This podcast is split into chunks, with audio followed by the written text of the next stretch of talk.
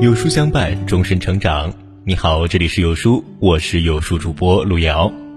今天跟大家分享的文章叫做《微信里交流不了的人，现实中也无法沟通》。不知道你最近有没有发现，在微信群里没聊几句，就会有人开始互怼了，而且越怼越愤怒，旁人拉架都拉不开。你觉得你是在对牛弹琴，他觉得他是在鸡同鸭讲。怎么最近发现人和人之间沟通能这么困难呢？其实啊，人都是历史和环境的产物，人所有的表现都是他过去的经历所造成的。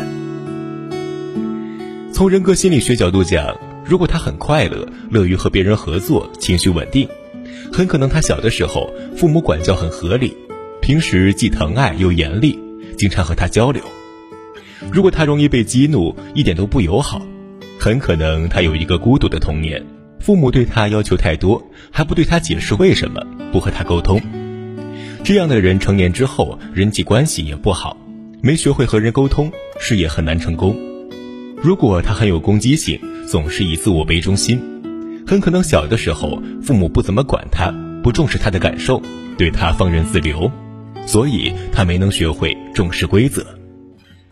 因为脑子里的东西不一样。面对同一件事情，脑子里反馈出来的信息就是不一样的，做出的反应也就有所不同。这样的情况太多了。当你在微信群里发了一张人体摄影，有艺术知识的人想的是古罗马的雕像、中世纪文艺复兴时西方宗教油画中的神权至上，以及纽约的女权主义者苏珊娜；而没有艺术知识的人想的是黄片、下流、低级，这是哪里的小姐啊？多少钱一晚呢？当微信里的人们谈起某广场上的二龙戏珠的柱状雕塑，有人类学知识的人想到的是人类原始宗教的起源：古埃及的金字塔、古印度的佛塔、印第安人的图腾柱；而没有人文社科类知识的人会这么说：“我告诉你吧，是这个市的女领导，她有两个情人，一个球代表一个。”话不投机半句多，接下来该怎么谈呢？人们很容易犯一个毛病，把自己经历过的生活想当然的认为所有人都会有一样的经历。如果一个人在青少年时期身边有一些弄虚作假的人，他也会跟着学作假，同时疑心很重，他就会认为人际交往的方式都是这样的，甚至认为别人也是这样看待的。以这样的认知和人们交往，所以必然会处处碰壁。很多东北人中年后搬到江浙一带生活会特别累，因为他交朋友总要讲义气、行事粗犷，可是当地人总是情和钱分得很清楚，办事细腻，这让他非常生气。为什么外地人到了一个新的地方，总是需要一段时间才能融入呢？就是因为人们常常会用自己以往经验的手头知识来应对新的人、新的环境，实际上驴唇不对马嘴。在微信群里，每个人都是拿出了自己通过个人生活经验总结出来的库存知识，和天南海北成长在不同时代的人交流。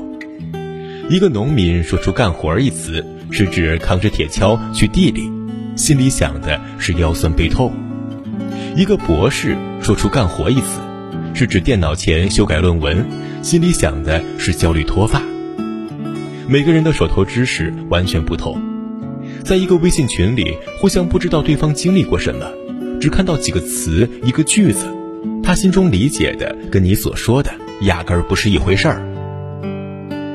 网络情境沟通失去身份，非常容易以自我为中心去设想世界，进入全能神状态，类似路怒症司机。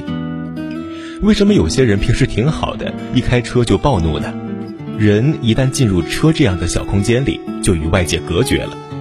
再加上手握方向盘有一种权力感，怎么走向哪儿走，全都能按照个人意愿，感觉周围环境都是背景。微信聊天也是一样的，手机握在手里，各种信息都是在我周围出现的，怎么处理信息，让哪条信息出现在自己眼前，都是自己说了算。微信好友的身份背景都被忽略了。在这种情况下，潜意识中的全能神自恋就容易激发出来。微信群里动不动就吵起来，其实是最经典的自恋性暴怒。我是神，世界必须按照我的意愿运转。世界如果没有按照我的意愿运转，就是对我是神的自恋的攻击。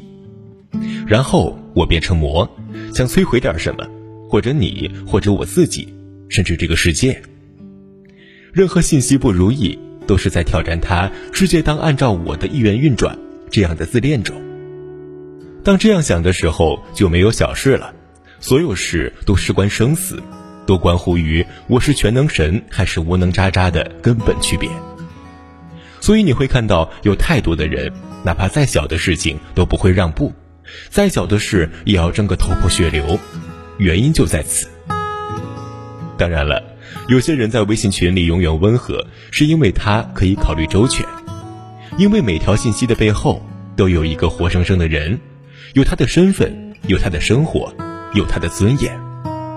如果在生活中，即使某个人说了一句不中听的话，也不能够代表他这个人整体。能考虑到这一点，智慧就会多一点，坏脾气就会少一点。毛姆曾说过：“我们每个人生在世界上都是孤独的，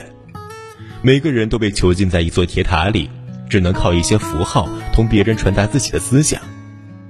而这些符号并没有共同的价值。”因为他们的意义是模糊的、不确定的，我们非常可怜的想把自己心中的财富传送给别人，可是他们却没有接受这些财富的能力，因此我们只能孤独的行走，